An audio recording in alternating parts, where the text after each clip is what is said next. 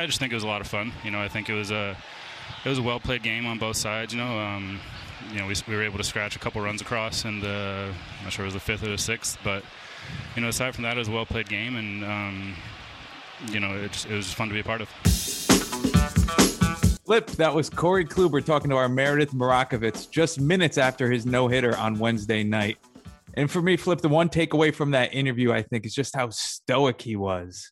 And, and looking back, it's probably that demeanor, that Kluber attitude that helped him through a, some anxious innings, I'd say, at the end. Am I right? Um, there's no no doubt the demeanor helps a lot. I mean, he he I'm sure he obviously was feeling a lot of emotion. He had to be but he didn't show it on the mound. I mean, there's an expression about ice water in your veins. You know, this was ice water in the veins time. That was that was quite a performance. And you know, interesting at 35 years old, after not pitching basically for two years, having gone through the number of injuries that he went through, and you know, it's documented, and he, you know, having to you know, try out for to, to show the other teams in the game that he could, he still had what it takes to be a successful pitcher. And the Yankees, you know, saying, okay, they're, they're going to make that commitment, and uh, to him. They did. Brian Cashman and his team did an incredible job here. They really did.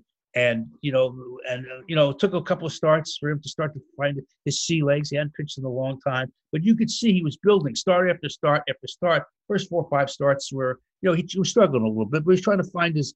It wasn't so much his control, but his command, being able to put pitches where he wanted to put them, and you know, and because they would lay a really great slider uh, that he has, you know, you can lay off that if and and, and, and a disciplined hitter can, but it's hard to that he his command got so much better. And as his command, you know, got better and he felt more comfortable out there, you could see it. The starts were getting better. And this is the culmination of a lot of hard work. And he's at a point now, obviously, where I mean, that was dominant. He was dominant. The the the, the uh, they had no chance. They had absolutely the Rangers had were had no chance against him. I mean, you could see this early on. I mean, the anticipation. I saw it in the first, second inning. I said, this has got unhittable stuff, and you don't see that a lot. This was a night where you thought a no hitter was possible early on because of how dominant he was. Just a matter of he, he had the stamina to you know finish a game like that. But incredible. You're right. The Rangers looked lost. Um, he was throwing his curveball for strikes. The breaking ball had amazing movement, and I'm glad you mentioned that you you saw it early on. So like you and I last night, we were talk we were the fifth and sixth inning. We were watching it together on the phone. Um, I asked you if you think he can do it tonight, and you said yes. You said his stuff is that good tonight. You said yes, and then Boone after the game said he thought about it in the first inning. That's how good he looked. Yeah, I mean, you, I mean, you could see it. I mean, you know, I, I will have to. We have a very special guest coming up, and we'll talk about that in a second. Uh, and I, we'll have to ask him about what, what it was. It was a, a, slider. It was a curve. I mean, it maybe it's a combination. I, I, don't know. To me, it looked like a slider. But you know, he's got his slider. He got curve. He's quite a few. He's a repertoire pitches. That changeup when he started to lose that slider, which started to go about the seventh inning, you could see it didn't have the same fade on it, the same break on it. Uh, he went more to a changeup, and that changeup has been so effective for him, incredibly effective because of the way he throws his other pitches. So it was it was it was a masterpiece. That's the only I call it a masterpiece because it was. And uh, I thought our guys on Yes did an incredible job of covering it, not only in the game but in the post game show. So you know, my kudos to, to Jared Boshnack and Troy Benjamin and Danny Barr. I think they did an incredible job last night. It was a, a pleasure to watch the, that that that uh, the job that they did, the, the the masterpiece that they painted was just uh, was great for our audience and and the post game show. I thought again they did a really wonderful job of of telling the story and putting an exclamation point on what was a you know was an incredible incredible night for us. You're right. The changeup is undoubtedly part of the story. He threw it 18 times last night, nine times in the last three innings. So he's really relying on it toward the latter half of the game or latter part of the game, I should say. Uh, a sub story here, I think, is Kyle Higashioka behind the plate. I, I, think we get to that when we speak with Erik Kratz. What do you think? Oh, absolutely. I mean, listen, you, nobody nobody achieves greatness by themselves. I mean, uh, I mean, going talk about Tyler Wade. I mean, how about that? How about getting in the game because of, of an injury, and uh, you know he hits the triple, and uh, and and he drives in a run, and he scores a run. I mean, I mean, the, the uh, that that and that catch, that catch in the ninth inning, it didn't seem like at the time it was a great catch, but he covered a lot of ground to get there, and he's not an outfielder by trade. So he was there because the Yankees had no more outfielders because of some injuries. And so Tyler Wade is versatile. That's what you talk about the Swiss Army knife person. He's the Swiss Army knife on a team. He can play a lot of positions, but but you know, in a pinch, he had to play the outfield, and he, he made a really nice play there on a ball that could have been a hit. I mean, he took it away. So, you know, not only he, he his legs made a difference on the in the game, his bat made a difference in the game, and that catch made a difference in the game. So, yes, that was incredible. And and Hiki Higashioka deserves a lot of credit too because you can't get a no hitter, achieve a no hitter without your catcher being total sync. And and there wasn't one time that I saw. We'll have to ask Erik Kratz about this. There's not one time that I saw that he shook him off. So that says they were in perfect sync to me, and it was it really was a joy to watch this unfold. If you were a baseball fan, I mean, I know there's been no hitters thrown this year, maybe a, a ridiculous number, but it doesn't matter the achievement is still incredible and it's not to be diminished by the, because there's been no hitters before the, in this season. It happens. You know, the, the pitchers are pitching great and the hitters are swinging for the fences. And you swing for the fences, you miss a lot. And that's what's going on with the, the offenses. So, but a dominant pitcher like that, that kind of stuff, nobody was going to hit him. I don't care what the error was, who they were playing. That was unhittable stuff. Speaking of Higashioka, in Kluber's last five starts, Higashioka caught all five.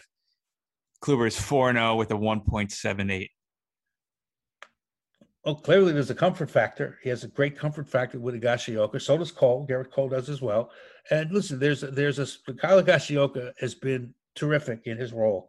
He's accepted his role. He catches when when he's told to catch. He if he's and he's he's got a nice bat. He's not going to hit for average. He's got power. He's going to hit home runs. He's going to walk into pitches and things. And he's got, like I said, power. He's not a contact hitter, so, so there's not going to be a batting average there. But he's gotten some very big hits for the Yankees and his ability behind the plate, he's really a very, very solid catcher. Uh, he's got no holes, and he's smart, and he works well with his pitches. He blocks pitches he can throw. He he frames well. He does all the things you look for in a catcher, and uh, it's nice that he had a chance after all these years to, to get to the big leagues and to achieve uh, the, the the things that he's achieved already in the ways which he's achieved them. Speaking of catchers, should we get to our guest? Let's do that. So we have a break coming up, right? Remember, rate, review, subscribe. We really appreciate that. That's important to us. Thank you for your very your, people have been so incredibly kind to us, Kevin, on the comments. So thank you for that. It makes good reading. It makes me feel better. It makes Kevin feel better. So thank you for that. We appreciate it very much. On the other side of the break, Erik Kratz will join us. Stay with us. Don't go anywhere you, because you're going to miss uh, an incredible personality. He's really interesting to listen to. So hopefully we ask the right questions, and we'll get to that in just a second. This is Curtain Call. John Filippelli along with Kevin Sullivan. This is Curtain Call. Welcome back. Uh, a very special guest at this time uh, is Erik Kratz. Now, Erik played for 19 professional seasons. Let's talk about perseverance. 19 professional seasons. He, uh, with the Yankees uh, four times, the Blue Jays three times, the Phillies uh, twice, the Pirates twice, and he was a member of the, of the 2015 Kansas City World championship team. I mean, that is quite a, uh, it, it's a, a, testament to perseverance, but he is w- well known around the game. He's very well respected around the game. Uh, he's interesting, he's opinionated, he's funny, and um, it, he's our very special guest at this time. So, you know, Erik, uh, welcome to Curtain Call. How are you today? I'm awesome. Thanks for having me on, Flip. Kevin? Of all your games that you played, all the things, the teams you worked on, you were with, what is your most outstanding memory of the game? I won't go there but I'm going to go there. So, what was your outstanding memory of the game? You know what? When people ask me that, it's something that I sit there and I'm like, oh, you know, are you looking for like, oh, did I hit a big home run in a moment? To me, it had to be like the first things that come to my mind are just the the team the team things that we accomplished like 2018 Brewers nobody expected us to be in the playoffs. Nobody expected us to win the division. We ended up having the best record in the division and winning that wild card. It wasn't even a wild card, it was a play in game in 18.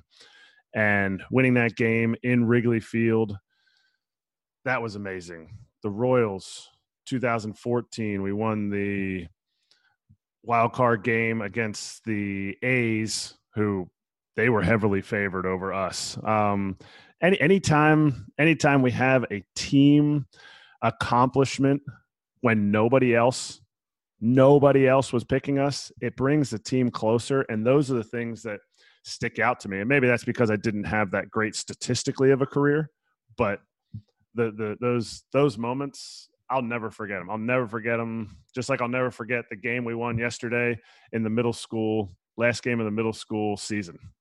It, it, it's it's nice now uh, uh, being retired from the game, if you will, be, as a player. It's nice to be home. It's nice to be with the family. That's that's uh, it, it's it's not neglect. It's it's what you had to do. We've all had to do that. We all have to travel. We have to be on the road. We have to be away from our families. So if you're in the business that we're in, but uh, particularly hard on on a professional baseball player, is it not? Yep, yep, for sure. And it's it's something that's that's a huge. It, it can be a burden, but it can also be something like you said. The word perseverance. I don't. I never thought during my career. Oh yeah, I'm going to persevere. No, you just do the right things. You do the right things no matter what happens the day before, the next day you wake up to do the right thing. You do the right thing for your wife, for your kids, for your teammate, for the people around you, and for yourself. And that's that's how you get that's how you get through times of perseverance. Now you look back on it as perseverance, but it's during those times I got to visit tons of cities with my family, with my kids. They got to see games up close and personal. So it, it, yes, there was definitely a burden, and yes, that's why I'm home last night, Erik, uh, was uh, was a, one of the great as we're recording this was one of the great performances I've seen. I can't tell you it's, it's such a long time. Uh, Kluber was magnificent last night. He was just Corey did was just incredible. Uh, his uh, that slider was incredible. That performance was gutsy. Uh, no hitters are you know are hard to come by most years. Not so much this year, but they've been they're still hard to come by in, in, in the aggregate and it's quite an achievement. It hasn't happened in a long time. What when you were watching this, uh, what was going through your mind? What were your thoughts when you were watching uh, Corey Kluber spin this masterpiece? I was pleasure to catch him in spring training in 2017. I think I caught two or three of his starts. But in between those starts, you get to know the guy. You get to know what he does. You watch him in the clubhouse and how he works. He is Roy Halladay and him were very similar. Not the fact that, you know, the fact that they were both very quiet, introverted people until you talk to them, you know, they weren't they weren't mutes. They'd talk to you and they would they would discuss things. But on the mound, their ability to stay pitch to pitch is incredible, even in spring training. And when you watch a guy like that working through something like a no hitter. You know, the first inning, you're like, that's eh, a no hitter. The third inning, you're like, that's cool, one time through. And then the skeptic in you is like, all right, six innings. Now this is a real thing. And I'm and I'm even I'm getting my palms are getting sweaty right now. From the sixth inning on, I was less nervous for Kluber and more nervous for Higgy because I've been there. I never accomplished it in the big leagues, in the minor leagues, nothing. And I know Kyle and I know how he is just a solid like nothing nothing makes it blip on the radar but I know this blipped on the radar for him and he was ready to go he had every pitch he knew he knew what to do and Kyle's Kyle's game calling is second to none he might be one of the best game callers and I didn't watch I didn't see Kluber shake off one time and they kept going to the well. And that pitch that he was throwing yesterday, it's not even, he calls it a curveball. It slides like a slider, spins like a curveball, and looks like a wiffle ball. So if you can like mix in like curveball, slider, wiffle ball, and the word Kluber, then you'll get the sense of what kind of pitch he was throwing. Back door, front door, side door, back door, high door, whatever it was. It was awesome, and they kept going to it. Because at that point, that's that's what you got to go for. You got to go for the no hitter. From a catcher standpoint, Erik, how much credit does Kyle Higashioka deserve for Wednesday night? In my opinion, it's unfortunately it, it's a 50-50 thing. I mean, you could say it's 90 10%. You know, Kluber gets 90%, he gets 10%. Whatever it is, in the mind of a catcher, you have to be there for every single pitch. There might be only one pitch that screws up a no hitter. And if you aren't present for that one, then it doesn't happen. You screw up a wild pitch, the perfect game doesn't happen. And so a guy like Kyle getting him through that, and then the last ground ball out, fly ball out, whatever the last out's going to be, if that pitcher turns around and looks at his catcher and his emotions change, like how many times has Corey Kluber ever raised his hand at the end of a game? And he looked at Kyle and his exclamation, his, it, it was incredible. And so it shows you what that meant, what Kyle's game, what Kyle's game calling meant to Corey. And that's the only person that can tell you that it meant anything. You know, there might be a night where a pitcher might be like, I don't care who's back there. I'm just going to throw as hard as I can. All right, well, you'll be out in the sixth too. So that's that's how that goes. Kyle Higashioka was the first person he was looking for. Um, for sure. And you could tell Kluber and same thing with Cole. They really trust Higashioka behind the plate. Uh, and you hear that as a fan a lot. This pitcher trusts this catcher. But what does that mean? Is that quantifiable? Like, no, it's not quantifiable except in wins and losses. And the name of the game in the big leagues is wins and losses. I got no problem with somebody saying, I really trust this guy in the big leagues. If you're in the minor leagues and you're like, oh, well, I need to have this catcher. All right, bro, like you need to figure it out. You're in the minor leagues. You need to pitch better than this because if you need a crutch in the minor leagues, you ain't going to make it in the big leagues. In the big leagues, it's all about winning. And I think it's something that is cyclical. I think it it rotates. I don't think you say, okay, well, I want Kyle Higashioka to catch me.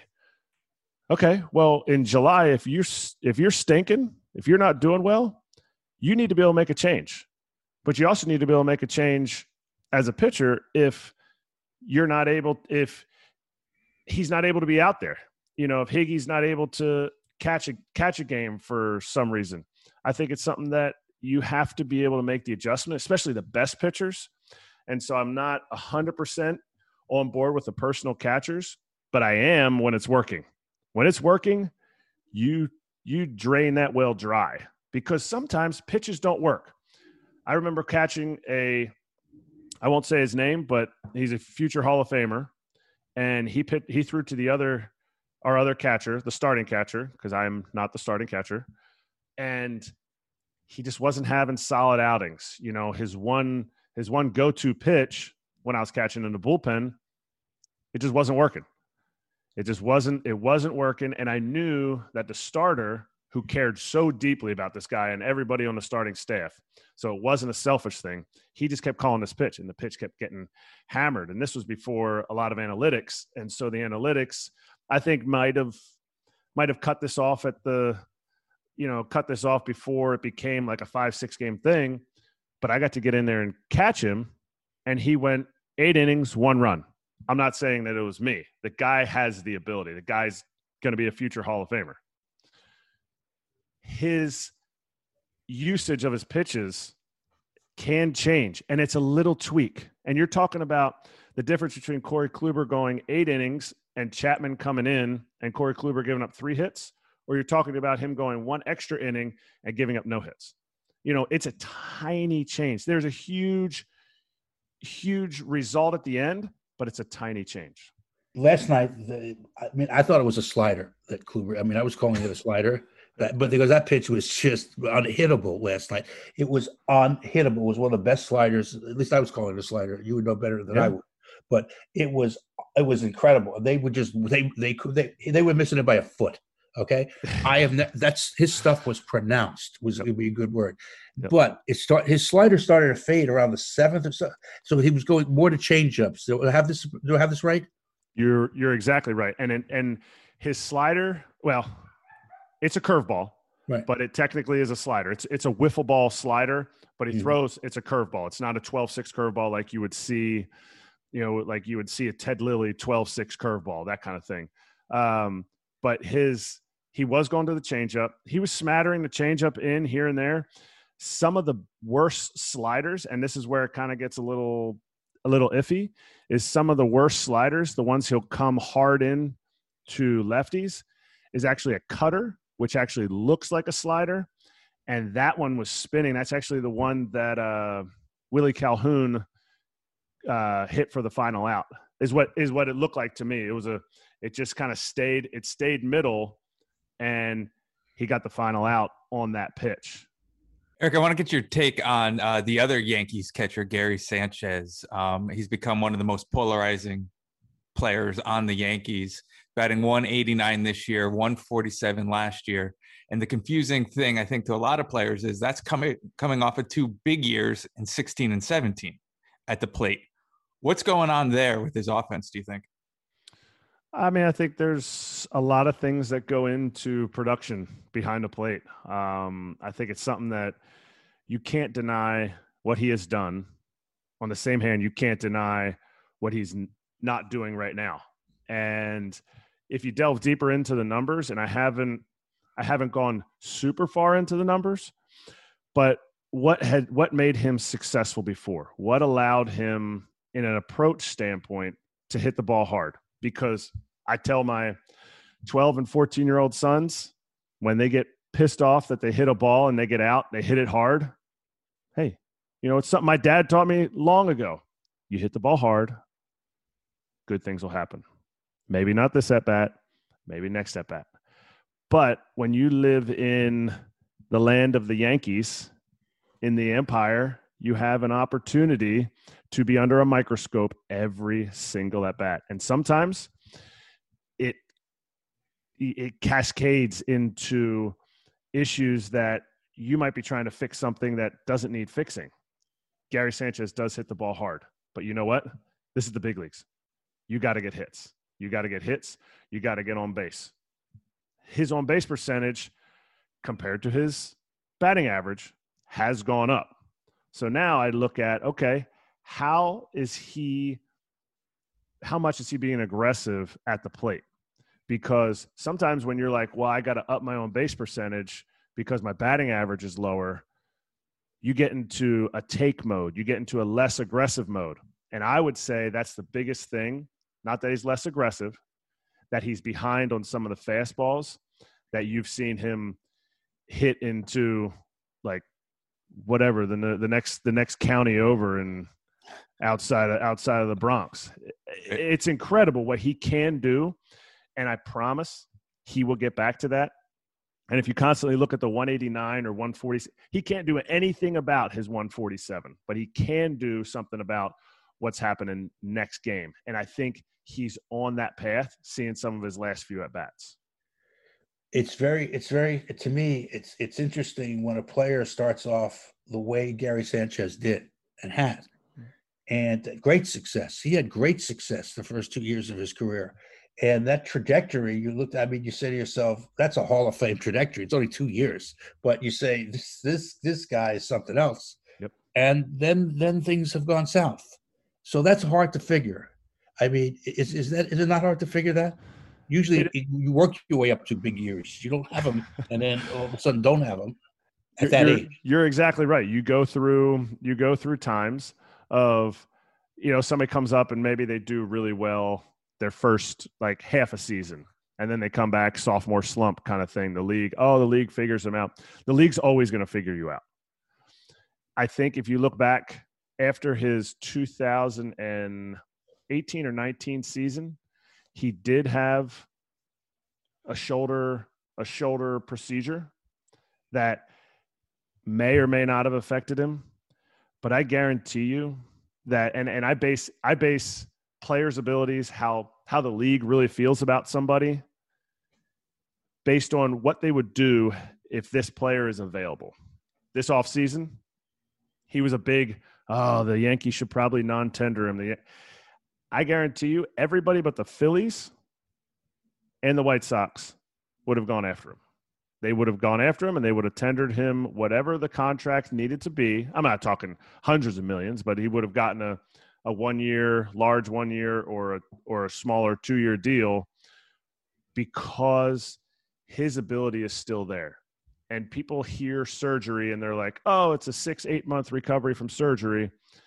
I say it's a it's a time and a half, a life and a half for the surgery. If it's eight months, to me, it's 12 months till you are actually ready to go. Now, 12 months takes us all the way through last year and his ability to recover. And now you're adjusting your swing, plus you didn't have success. So things compound on top of each other.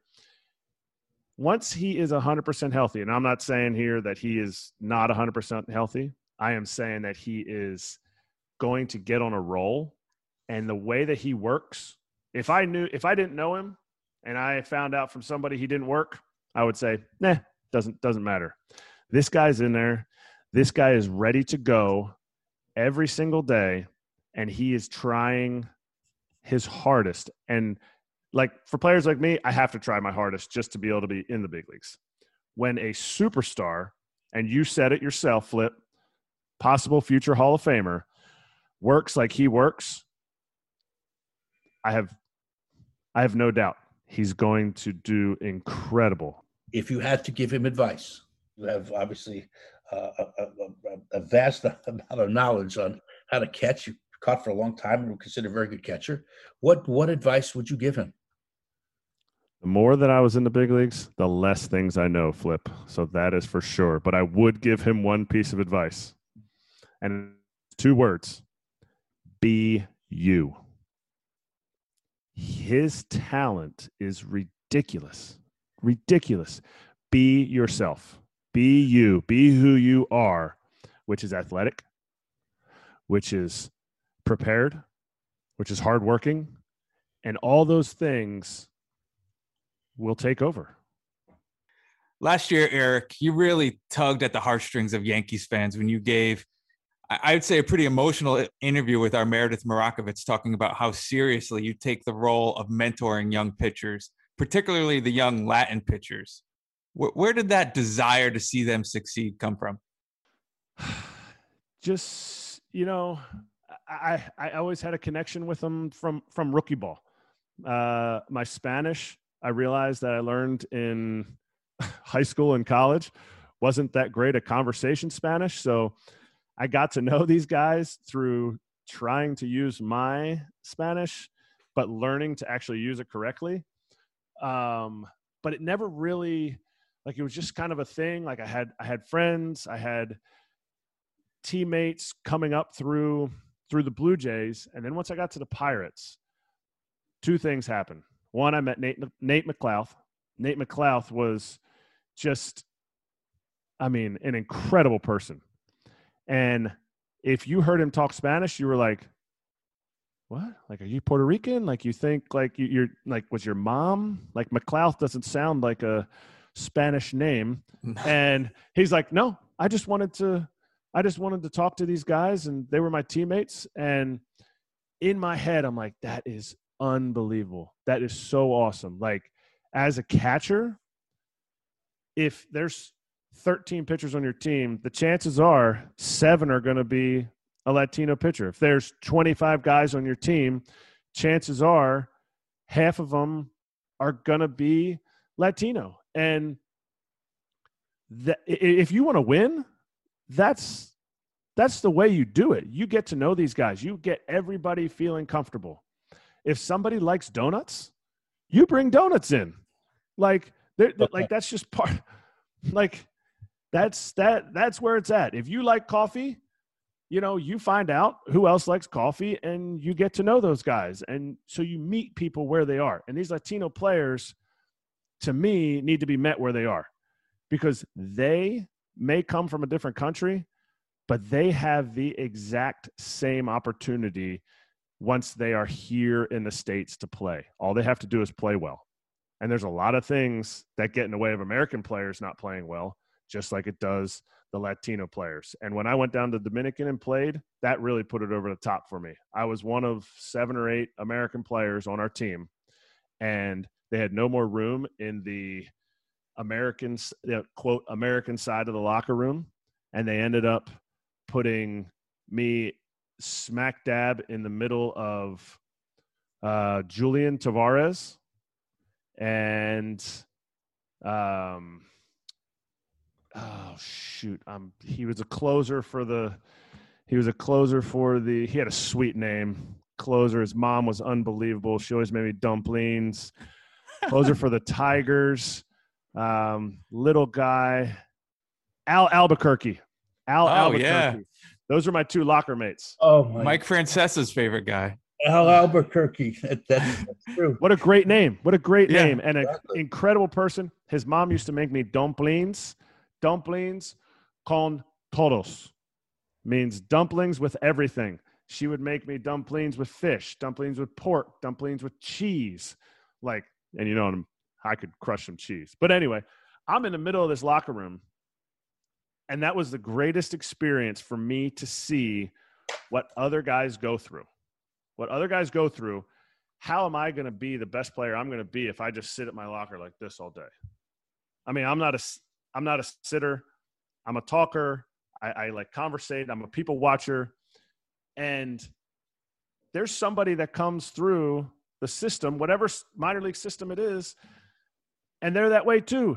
The difference is they're Latino, and some people look past them because there's other Latinos that bug them, and that is unfair to that player because people that bug, you know white american guys you know wh- whatever whatever the whatever the demographic is you have you have the duty as a teammate as a human as a a person who wants to win to try to get the most out of that person and you know i i really i i gravitated towards a lot of the young latino guys and it was always something that I've always done. It just happened to be the fact that there was no fans in the stands, and I kind of let my guard down last year, and everybody heard me say I'm playing catch with my son, and but that was that was he and I's joke the whole year, and so it was, it was a it was a fun relationship that you know the fans ended up getting to hear.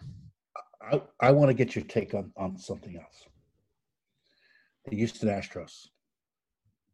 What went on? Sign stealing, but sign stealing in a way with using electronic surveillance. And we've all heard the story. We've all talked about it. Anybody listening to this is, is well aware of what happened. Um, give me your take on this. My serious side or my joking side? First, Both First, sides. my joking side. I was with the Astros in 2016 and incredible team. So I got to really know those guys. And I tell everybody that I was there for a month and a half and I started the sign stealing. But if you look at my batting average, I hit 032 and like, I don't know how many at bats I had, like 27. I was like, great sign stealing scheme. I got bad ears. So that's what I always tell people. Uh-huh. You know what? And, and the serious side of it, Yeah. People want to first of all jump on other people who make mistakes. And if you haven't you know the first ye who has without sin cast the first stone. And we've all made mistakes. Uh, but i also think it wasn't something like we are sitting here going all right nobody's stealing signs and all of a sudden they come out with the trash can electronic stealing. I can tell you that a team that has been to the World Series often recently, we caught them doing something almost similar. And I can also tell you, and I because I don't really care, I don't know anybody over there, the Colorado Rockies were doing the exact same thing in 2018 and we caught them and we played them in the playoffs.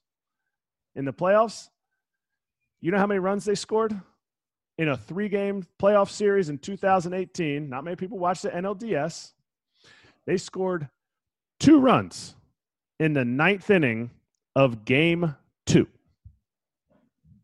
and they used to take a Theragun and bang it on their metal bench and they were doing the exact same thing from the TV. So there you go. If you think no one else was doing it, you are wrong. The difference is the Astros may have taken it a little too far. Maybe a little bit too far, maybe continued to do it, or maybe it's just the fact that they won the World Series and everybody's pissed about that. It's like, you know, ah, you know what? I'm going to do whatever it takes to get this girl to go out with me you know what? You're going to do whatever it takes. Maybe three other girls or maybe three other guys are doing the same thing. You know who's going to be the most pissed? The three other guys who didn't get to take that girl out.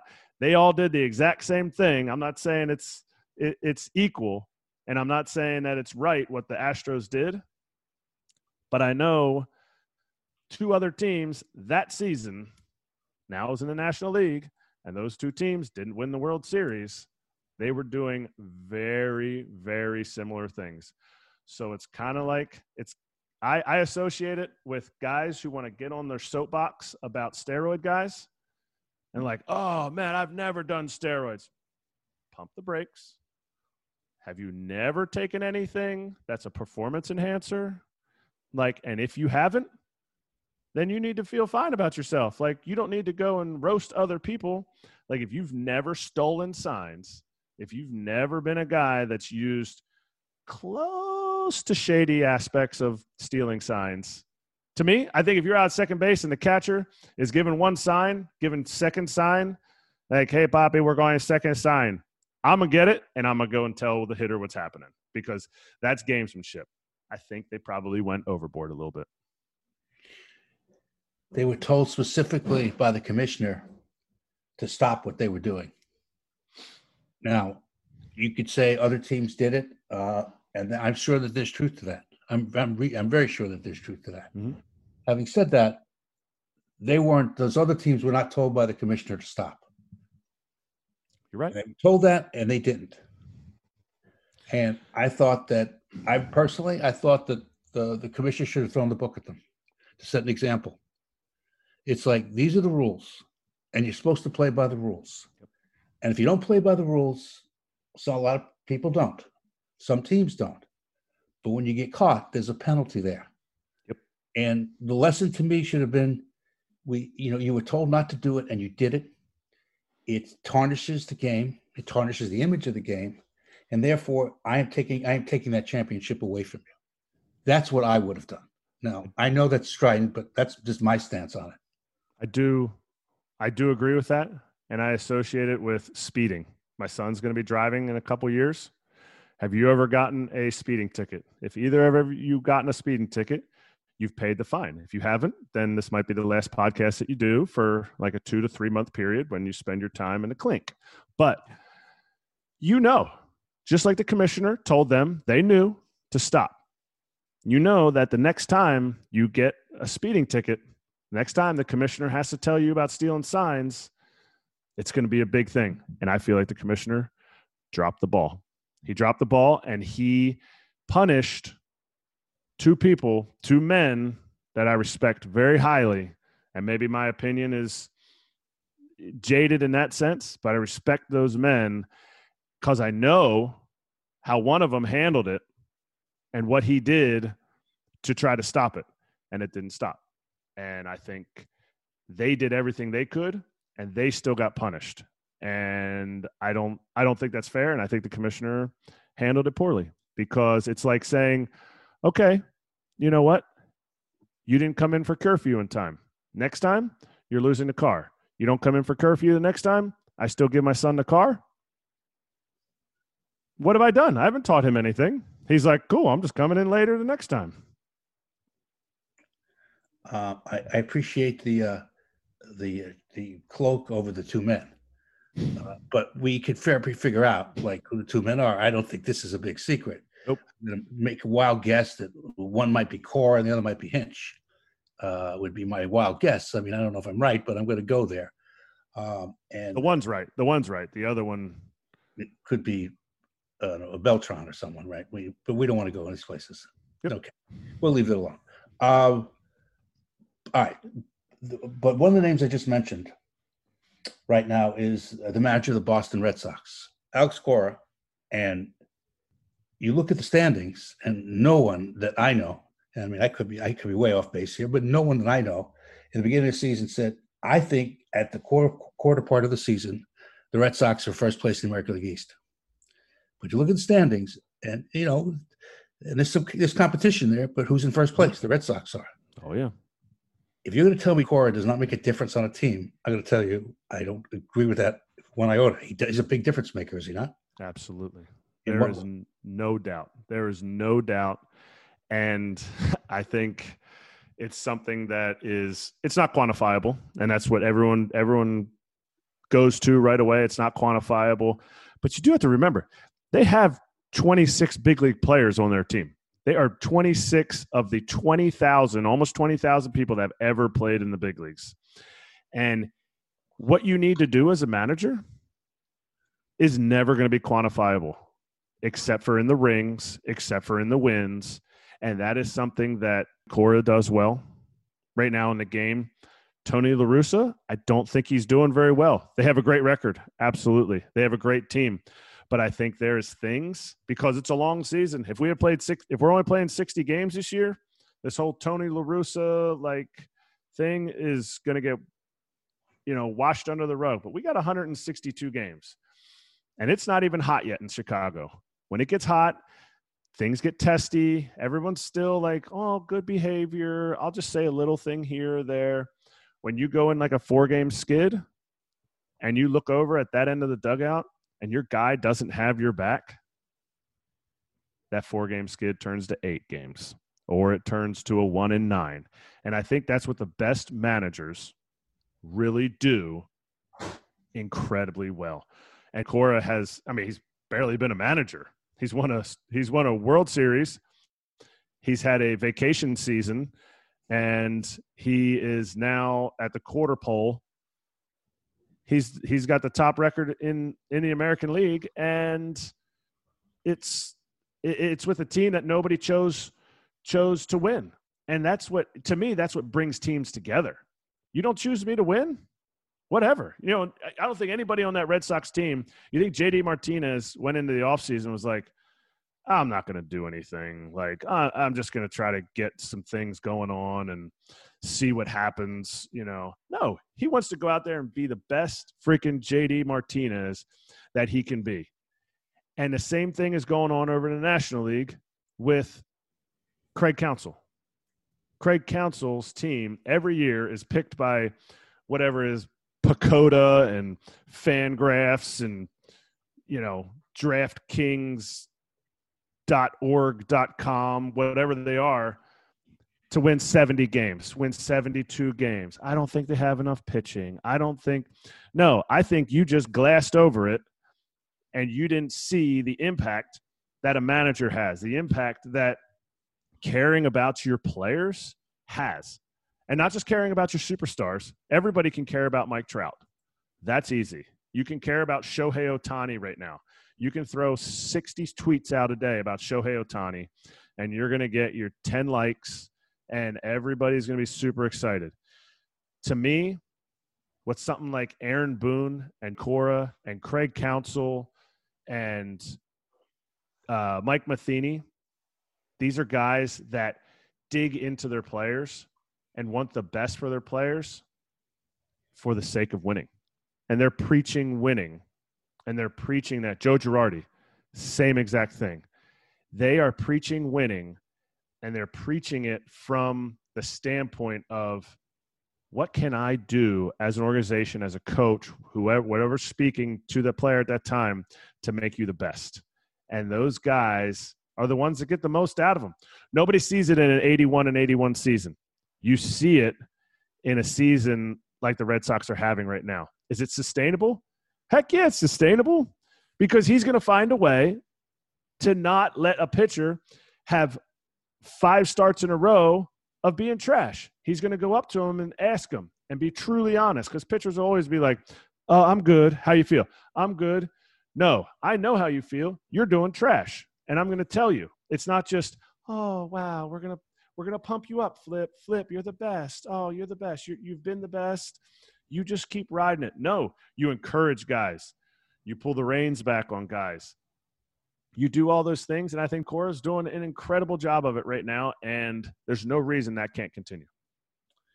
Well, the I want to go back to LaRussa just a second, just and then uh, we'll move on. Uh, the incident you're talking about, or yep. it was uh, was a game in which um, uh, a better name Mercedes is at the plate, and it's eleven nothing, and they've got a, a, a, position player on the mound, and he swung at a 3-0 pitch, and he hit a home run. And there's been a lot of controversy about this. With the teams ahead that, that many runs at that time of the game, do you you know you should is it is it just good sportsmanship just to let it go and say it's 11 nothing let's just let's just finish this thing or do you swing at the pitch and and uh and uh, against a position player and hit a home run uh there's a lot of take different takes on this thing and uh it's caused a lot of controversy and La Russa's come out and said that he never should have swung at that pitch that was his stance and it's he's really uh there's been a lot of fire and brimstone over this so give me your take on this. What do you think about the the gamesmanship, sportsmanship, or you know uh, what is the batter supposed to do? You know, he's got a job to do as well. So what's your take on this? You, I think you hit all this, all the topics of it. The batter has a job to do, and nobody ever says try less. You know, when when it's a when it's an eleven nothing game, fifteen to three game, whatever it is, nobody ever says don't run hard. No, don't take an extra base. You hit a ball to the left center gap and it hits the wall, you slide into second base because you're running hard, and that's that. If you hit a ball, if you're bunting up 15 to 3, I think that's a little bit eh. They put a position player in to face German Mercedes, Yerman Mercedes. This guy is a rookie, 28 years old. He spent at least 10 years in the minor leagues.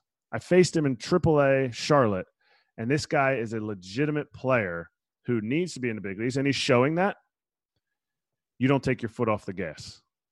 And as a manager, you don't stop backing your player. There's very few things, and I can, and I, eh, top my head, some of the things that people have gotten in trouble for in Major League Baseball um, that I would not stand for as a manager.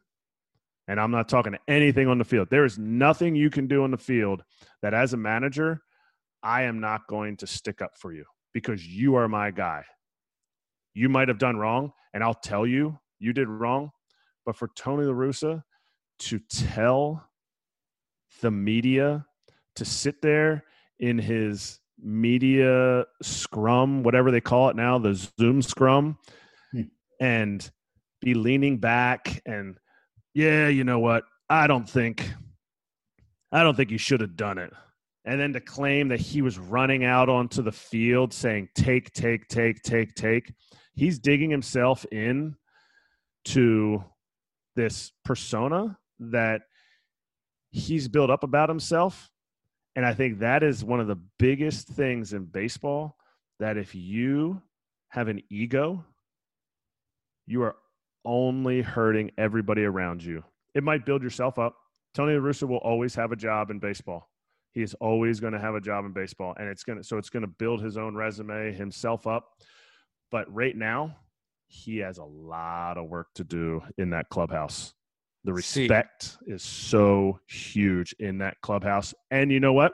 The White Sox, because I've played for a team that we didn't respect the manager, and it brought us together as a team. We had a team meeting and we said, we don't respect this guy. We're going to do it despite him. And we did awesome.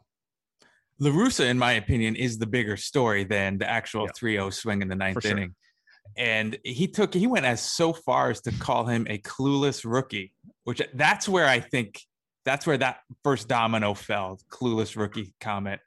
And what I want to know, I guess, is is that him showing his his age? And by age, I mean 20 years ago, he could get away with that because they didn't yeah like who's who who had that who had that rant about chicago cubs fans like 25 30 years ago oh i forget what his name oh, was, was, but uh, he was he, the phillies he came from the phillies he was a phillies yep. he became the manager i'm it's i'm blanking too it'll come to me but his but his his rant ended up getting recorded that time Charlie I, Manuel? I, no it wasn't oh, it wasn't no, chuck no no no no it, it was before that. We're talking like 80s.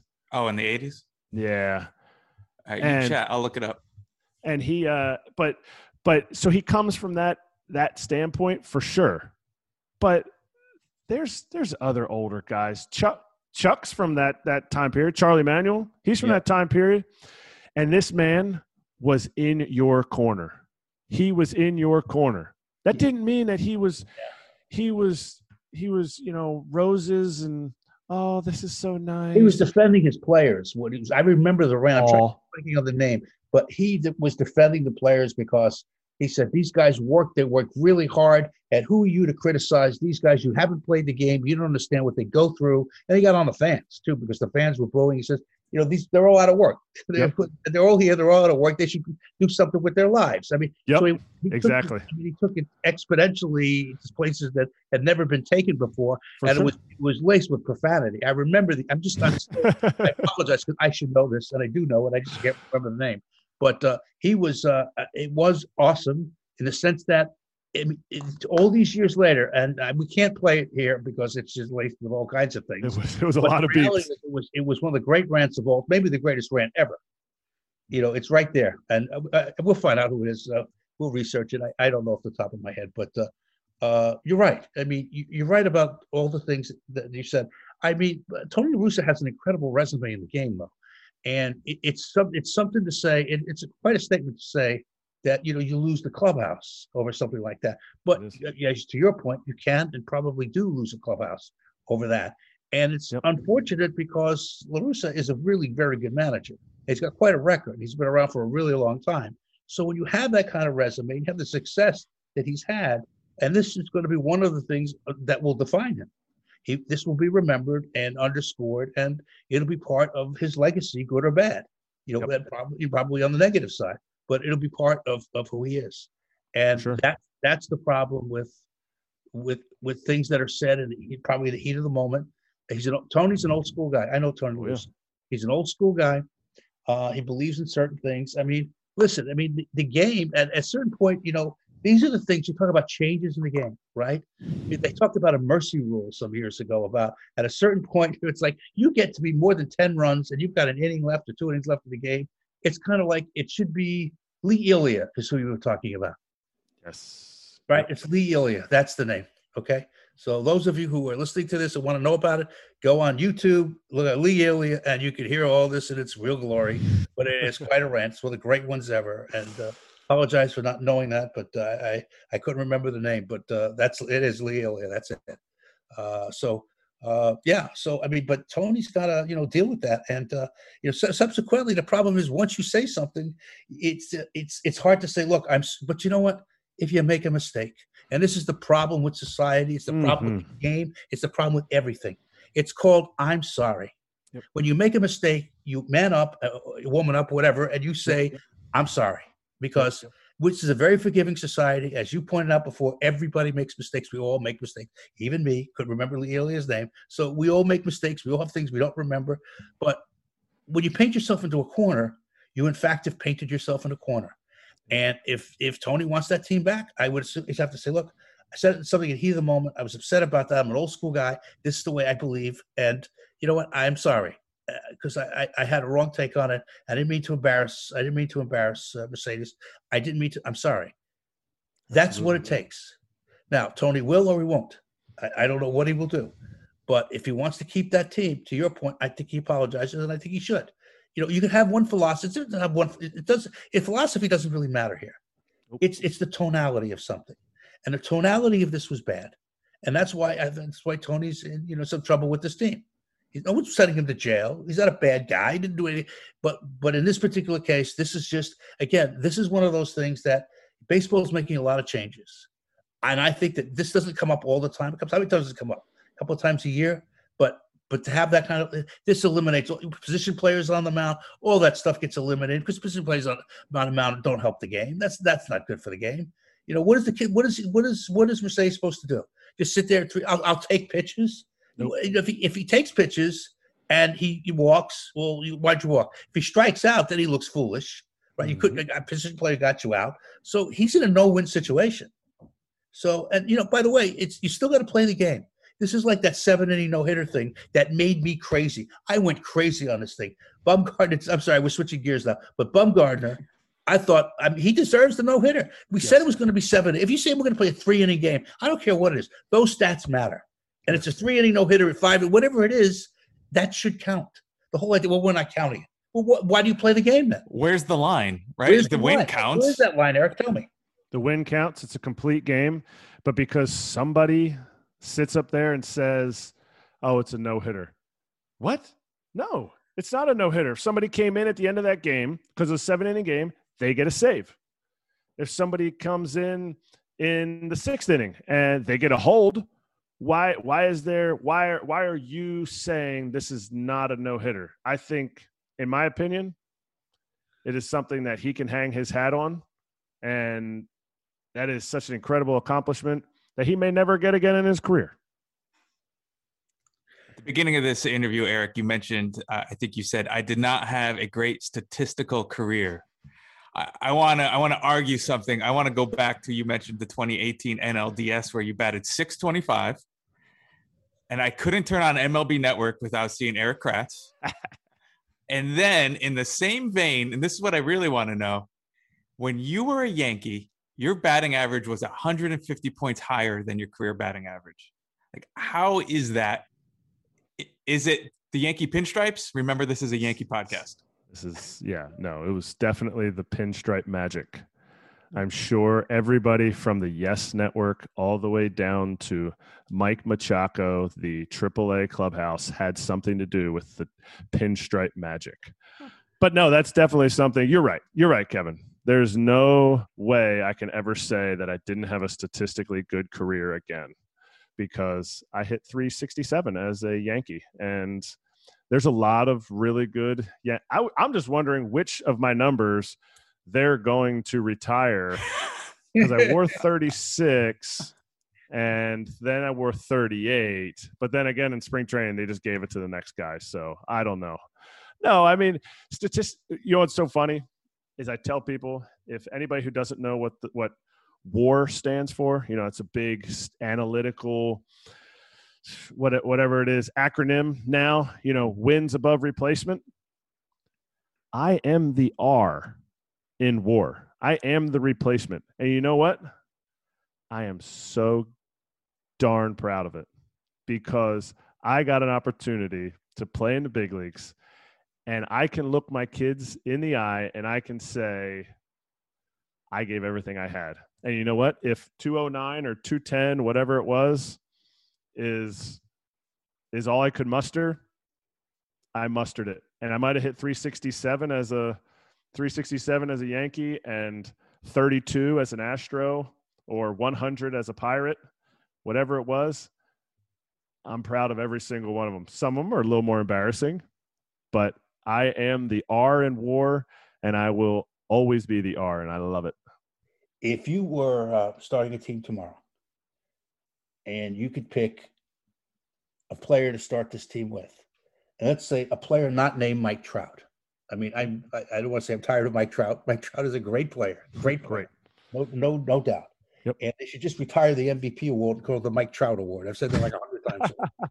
I really believe that. I mean, that's how great a player he is. Put that aside for a second. Let's put Mike Trout aside for a second. Who would you pick?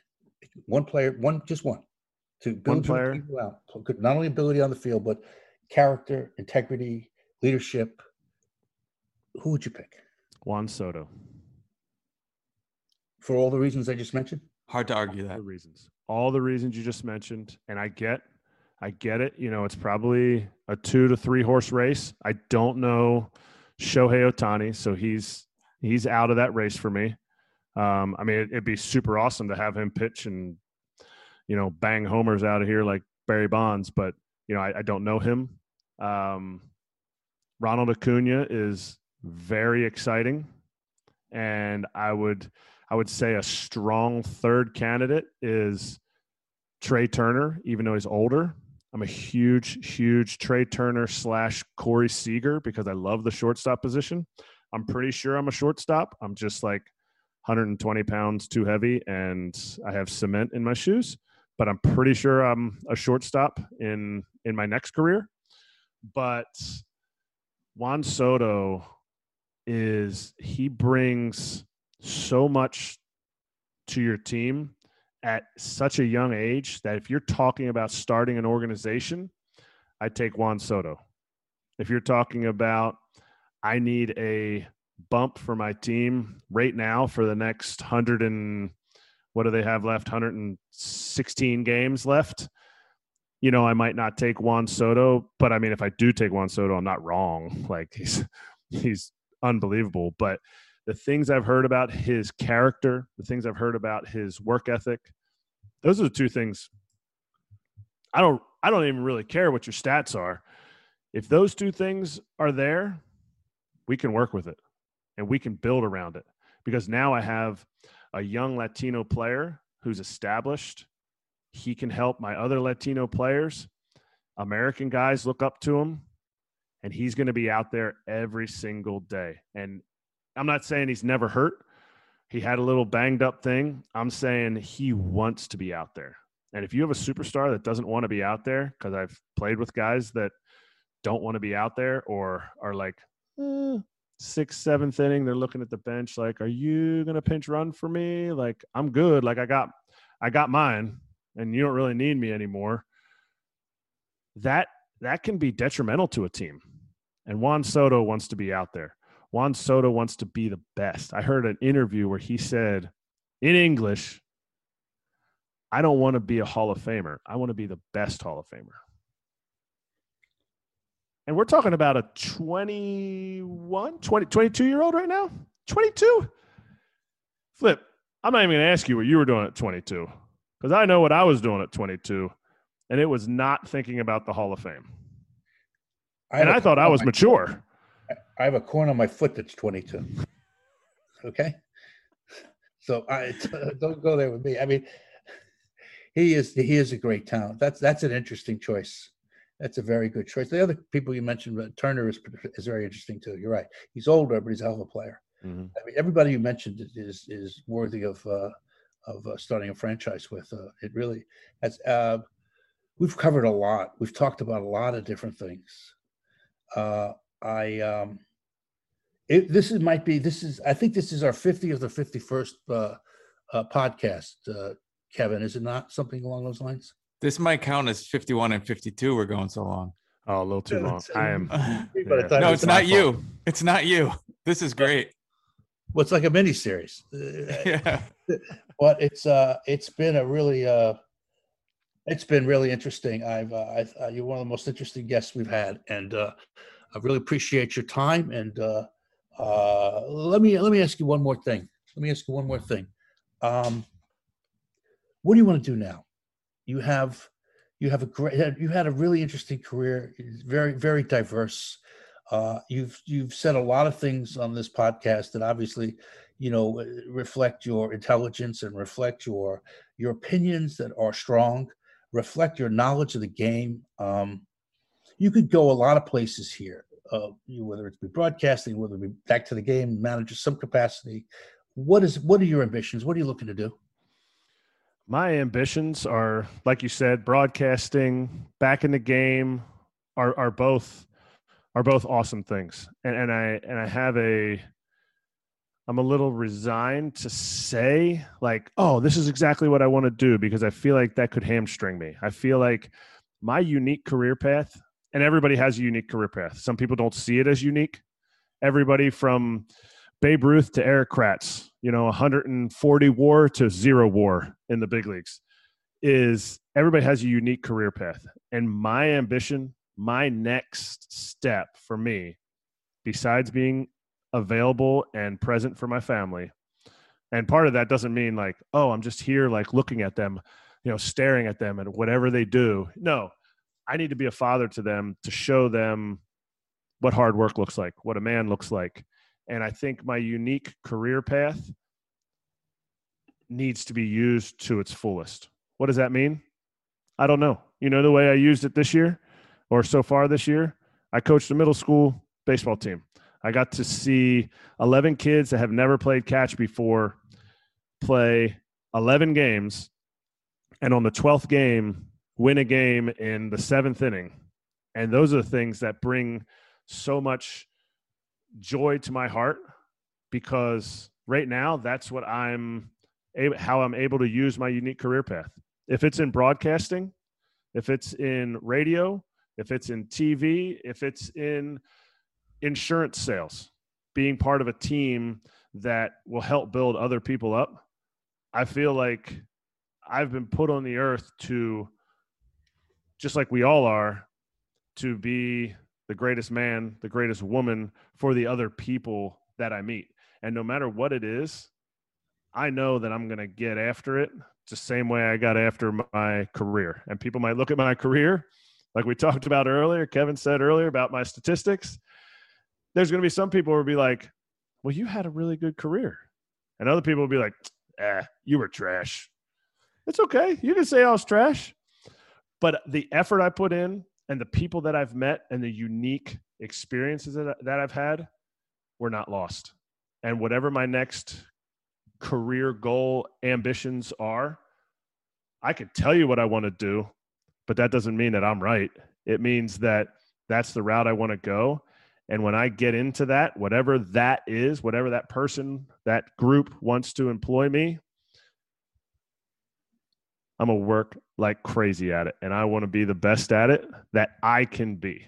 I can't be better than the greatest of the greats, but I can put everything that I have into it for that employer because my dad taught me he was he never went to college he worked at a butcher shop that he ended up with his with his business partner who ended up giving him half of the company they built it into a very successful company.